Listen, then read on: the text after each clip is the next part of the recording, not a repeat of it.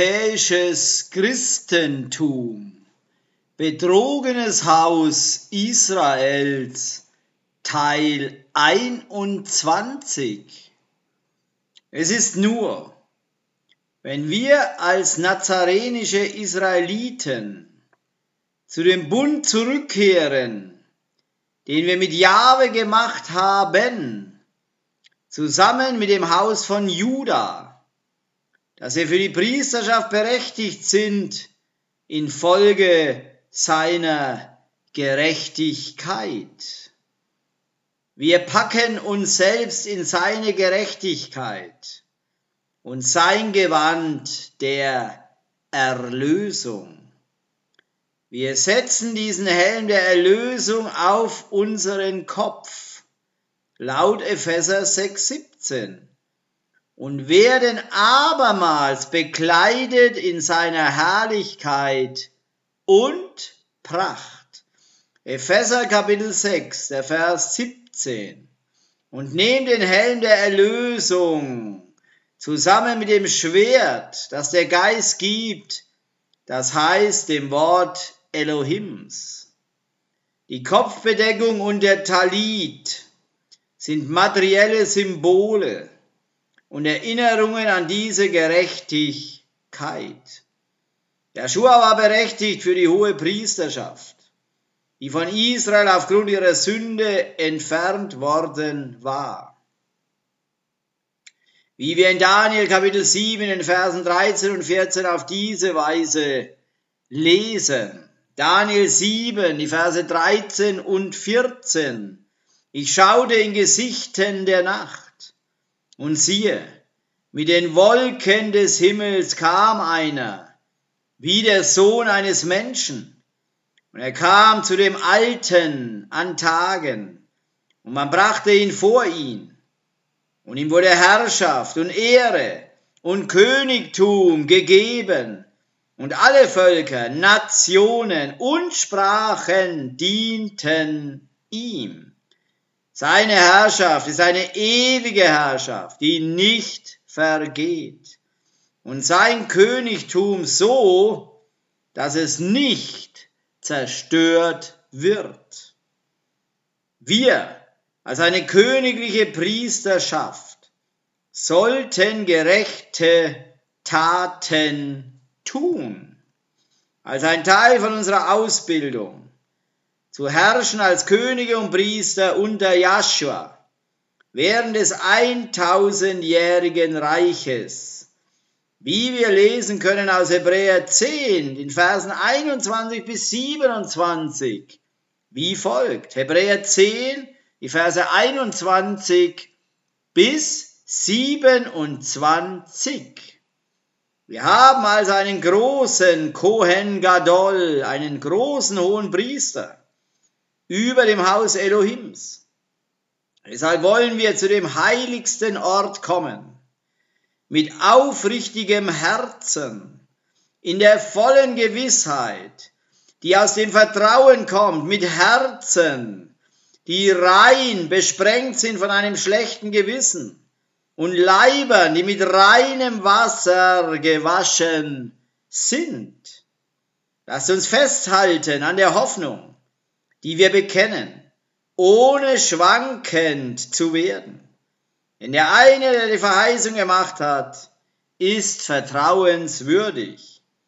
Und lasst uns aufeinander Acht haben, um uns zur Liebe und zu guten Werken anzuhalten und unsere Gemeindeversammlungen nicht vernachlässigen, wie es manche zur Sitte gemacht haben, sondern einander ermutigen und lasst uns dies alles umso mehr tun, als ihr seht, dass der Tag naht. Denn wenn wir bewusst weiter sündigen, nachdem wir die Erkenntnis der Wahrheit empfangen haben, dann bleibt kein Sühnopfer übrig, sondern nur die schreckliche Aussicht auf das Gericht, auf das wütende Feuer, das die Feinde verzehren wird. Wie steht es aber um 1. Korinther 11, Vers 4, wo wir lesen? 1. Korinther 11, der Vers 4. Jedermann, der betet oder weissagt und dabei etwas über sein Haupt gezogen hat, macht seinem Haupt Schande. Die scheint uns zu sagen, dass wir unsere Köpfe während des Gebets und der Gottesdienste nicht bedecken sollen. Jedoch, um die Antwort auf diesen Vers zu finden, benötigen wir es auf den Vers im Griechischen zu schauen und zu sehen, was es wirklich bedeutet. Damit zu starten, hast du es zu verstehen, dass dies eine Fehlübersetzung ist. Und dies ist das eine Zeugnis, welches Menschen anführen, um zu beweisen, dass Kopfbedeckungen für Männer falsch wären.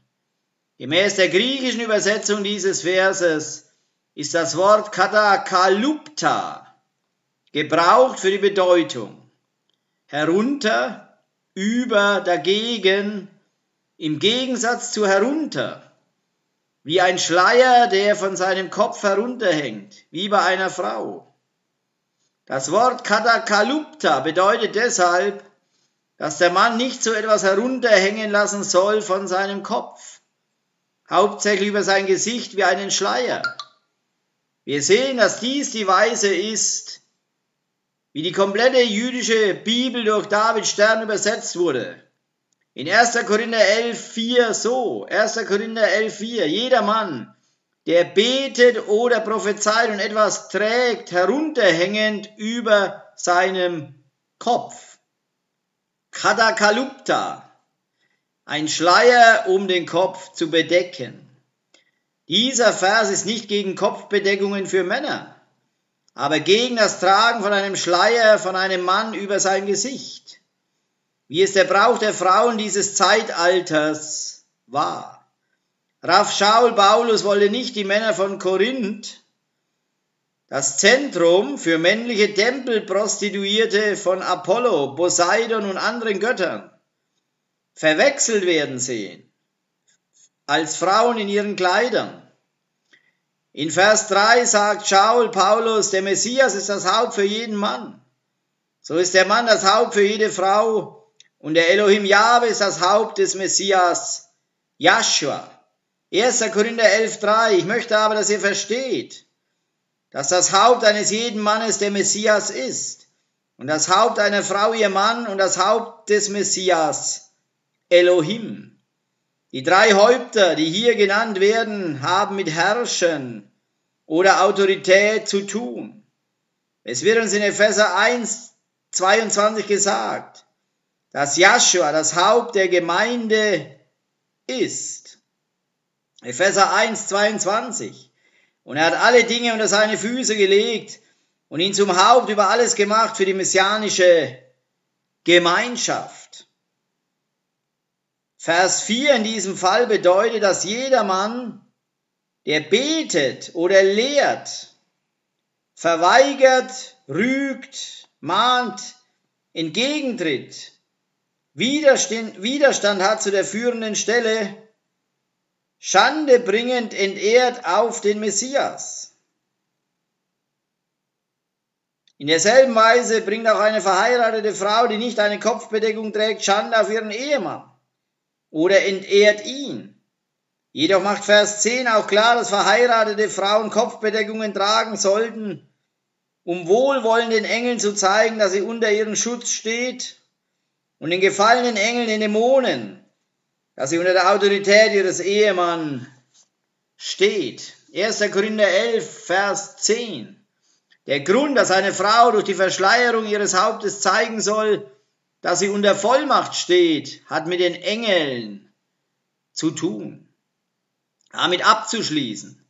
Einige Menschen argumentieren, dass wir keine Kippa tragen sollten, weil der Papst und Kardinäle eine genaue Kopie von der Kippa tragen würden, weil sie Anspruch erheben, dass sie die aaronitische Priesterschaft übernommen hätten. Die römische Kirche verbietet ihren Mitgliedern strengstens, solche Bedeckungen zu tragen, weil sie ihnen sagen wollen, dass sie ein Untertan der katholischen Kirche sind. Wem willst du gehorchen? Jahwe oder dem Papst. In Ergänzung gemäß zu Concise Encyclopedia of Greek and Roman Mythology von Savine Ostwald, Seite 261. Ein Opfer wurde gemacht zu Saturnus, zu Satan, in seinem Tempel mit unbedeckten Köpfen gemäß der griechischen Befolgung. Auch wenn es in Daniel nicht so sagt. Ich glaube, dass Joshua auch eine Art von Kopfbedeckung im Feuer trug, ähnlich derer, die Shadrach, Meshach und Abednego getragen hatten. Wenn du denkst, dass ich Dinge erfinde, lass uns einen Blick auf Sacharja 3 werfen, welches die Vision des Propheten von Josua, dem hohen Priester, ist. In Vers 3 sieht er, dass Josua mit dreckigen Kleidern bekleidet war und vor dem Engel stand. Sacharja 3, Vers 3. Und Josua war mit schmutzigen Kleidern bekleidet und stand vor dem Engel. Dies ist wahrhaft ein Bezug auf Joshua der gemäß Galater 3,13 uns von dem Fluch des Gesetzes erlöst hat. Ein Fluch für uns geworden ist, denn es steht geschrieben, verflucht ist jeder, der am Holz hängt. Galater 3, Vers 13. Der Messias erlöste uns von dem Fluch, der in der Tora ausgesprochen ist, indem er selbst unseretwegen verflucht wurde. Der die Tenach sagt, jeder, der an dem Pfahl hängt, gerät unter einen Fluch. Joshua wurde schmutzig mit unseren Sünden und wurde an unserer Stelle verflucht. Joshua stand vor dem Vater als der erste der Erstlingsfrüchte, angenommen zu werden.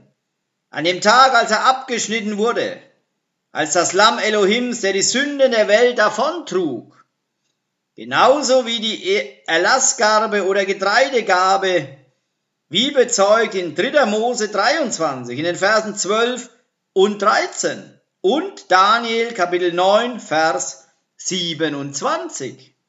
3. Mose Kapitel 23, die Verse 12 und 13. Und ihr sollt an dem Tag, an dem ihr die Garbe schwingt, ein einjähriges Lamm ohne Fehler zum Brandopfer für Jahwe opfern und sein Speisopfer zwei Zehntel Weizengrieß mit Öl gemengt, ein Feueropfer für Jahwe, ein wohlgefälliger Geruch und sein Trankopfer ein Viertel hin Wein. Daniel Kapitel 9 Vers 27 und stark machen wir da einen Bund für die vielen. Eine Woche lang. Und zur Hälfte der Woche wird der Schlachtopfer und Speisopfer aufhören lassen. Und auf den Flügeln, ja, auf den Flügeln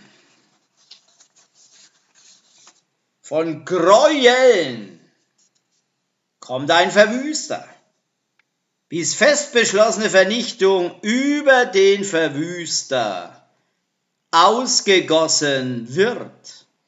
Wir lesen aus Vers 4 von Zacharia 3, wie wir vor dem Vater angenommen sind. Wo wir in dem zweiten Teil des Verses lesen, beziehungsweise in dem ganzen Vers lesen, Zacharia Kapitel 3, Vers 4, und der Engel antwortete und sprach zu denen, die vor ihm standen, nehmt ihm die schmutzigen Kleider ab und zu ihm sprach er, siehe, ich habe deine Schuld von dir weggenommen und bekleide dich mit Feierkleidern. Fortfahren in Vers 5 von Sacharja 3 lesen wir, dass ein reiner Turban auf seinen Kopf gesetzt wurde und er mit sauberen Kleidern bekleidet wurde, während der Engel dabei stand. Sacharja Kapitel 3, der Vers 5. Und ich sprach, man setze einen reinen Kopfbund auf sein Haupt. Und sie setzten den reinen Kopfbund auf sein Haupt und zogen ihm reine Kleider an. Und der Engel Jahwes stand dabei. In Vers 8 lesen wir einen Hinweis über den Zweig, wo wir wissen, er bezieht sich auf Joshua. Wir lesen aber auch über seine Freunde, die vor ihm sitzen. Zacharia Kapitel 3, der Vers 8.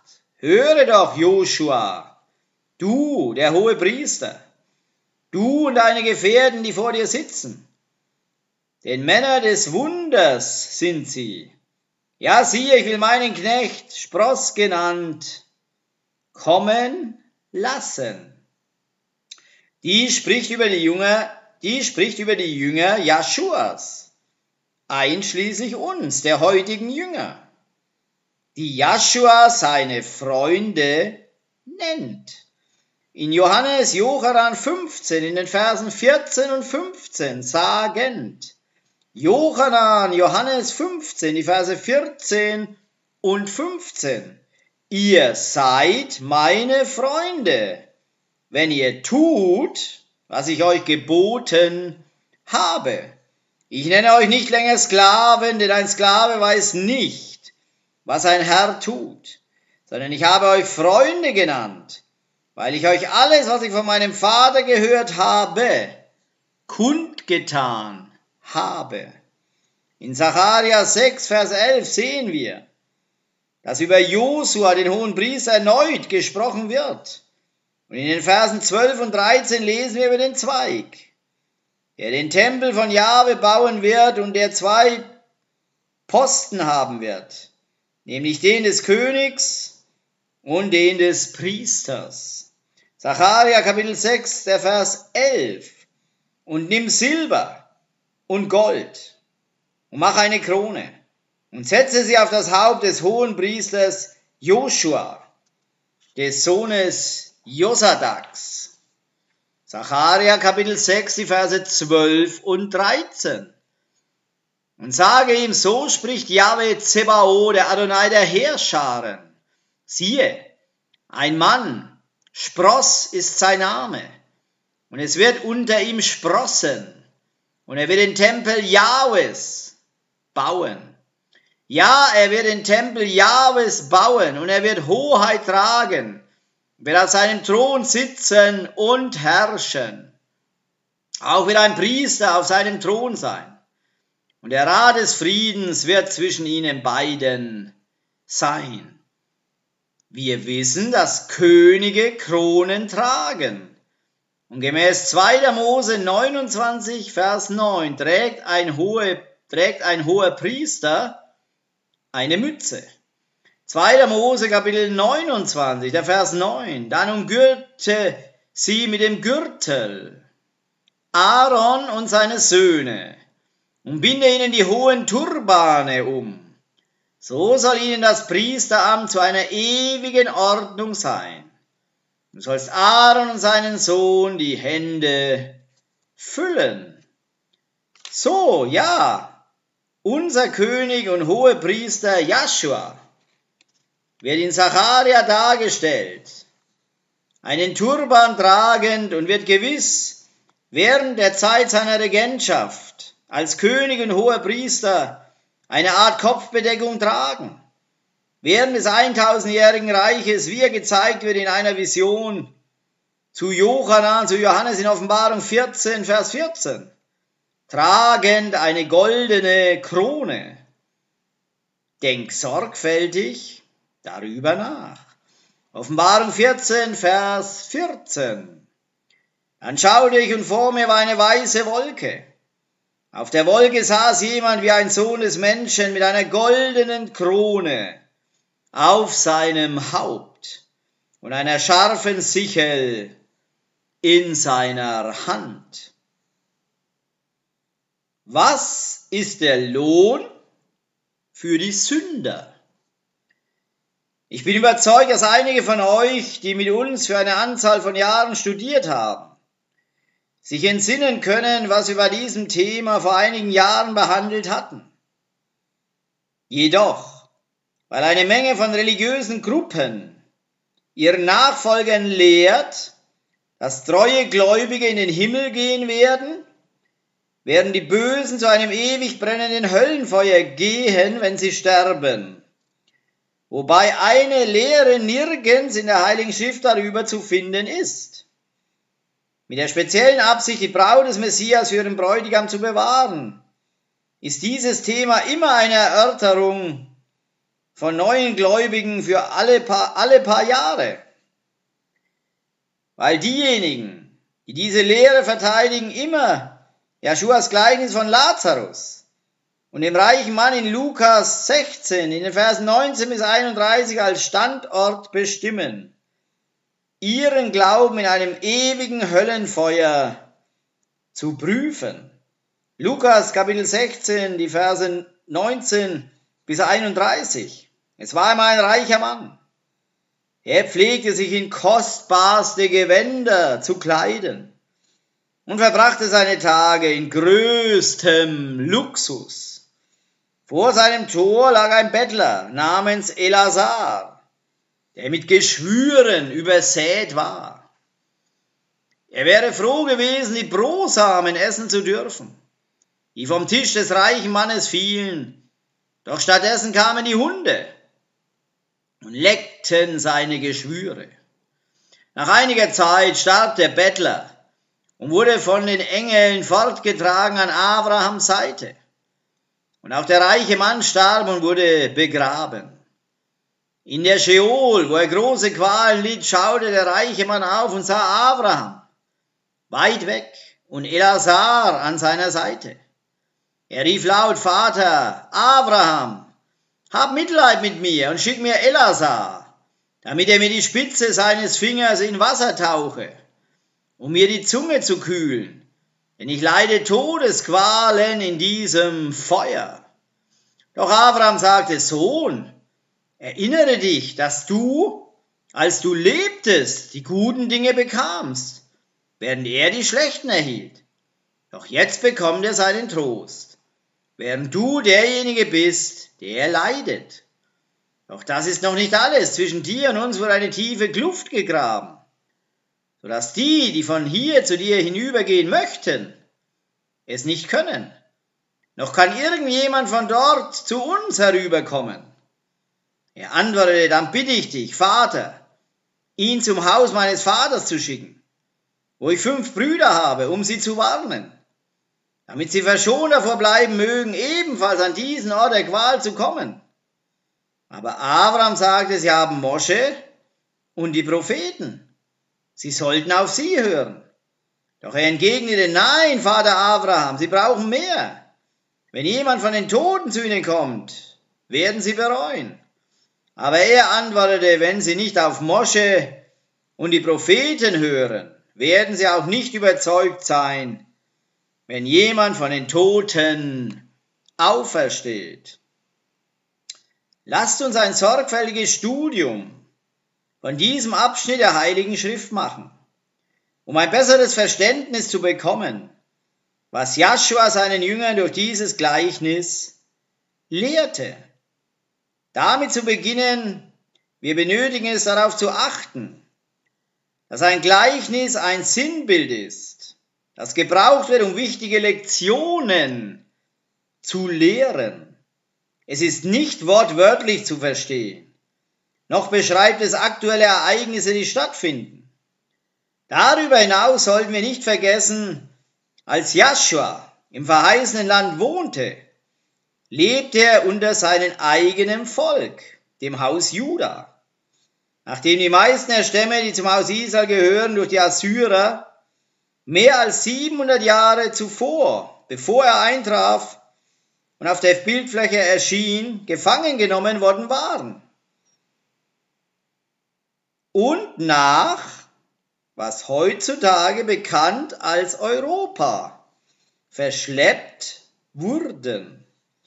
Deshalb, trotz der Wahrheit, dass Jeschuas erstes Erscheinen allein dazu diente, die verlorenen Schafe aus dem Haus Israel zu der Bündnisbeziehung zurückzubringen, die sie mit Elohim Jahwe gemacht hatten, zusammen mit dem Haus Juda am Berg Sinai, sprach Joshua meistens zu den jüdischen Menschen, unter denen er lebte und das Gleichnis von Lazarus und dem reichen Mann verwickelt deshalb zwei Juden miteinander. die Zugang zur Erlösungserkenntnis haben und wissen, dass Sünde eine Übertretung der Tora bedeutet. Wie gegensätzlich zu denjenigen von uns aus dem Haus Israel, die zerstreut sind in den Nationen der Welt und unsere Identitätssprache, Kultur und Glauben verloren haben und allein zu der Bündnisbeziehung mit dem Vater zurückkommen können durch Abrahams einen Samen, Joshua. Wir sehen aus Lukas 16, 22, dass wenn Lazarus, ein armer, gerechter Bettler starb, er in den Schoß Abrahams getragen wurde.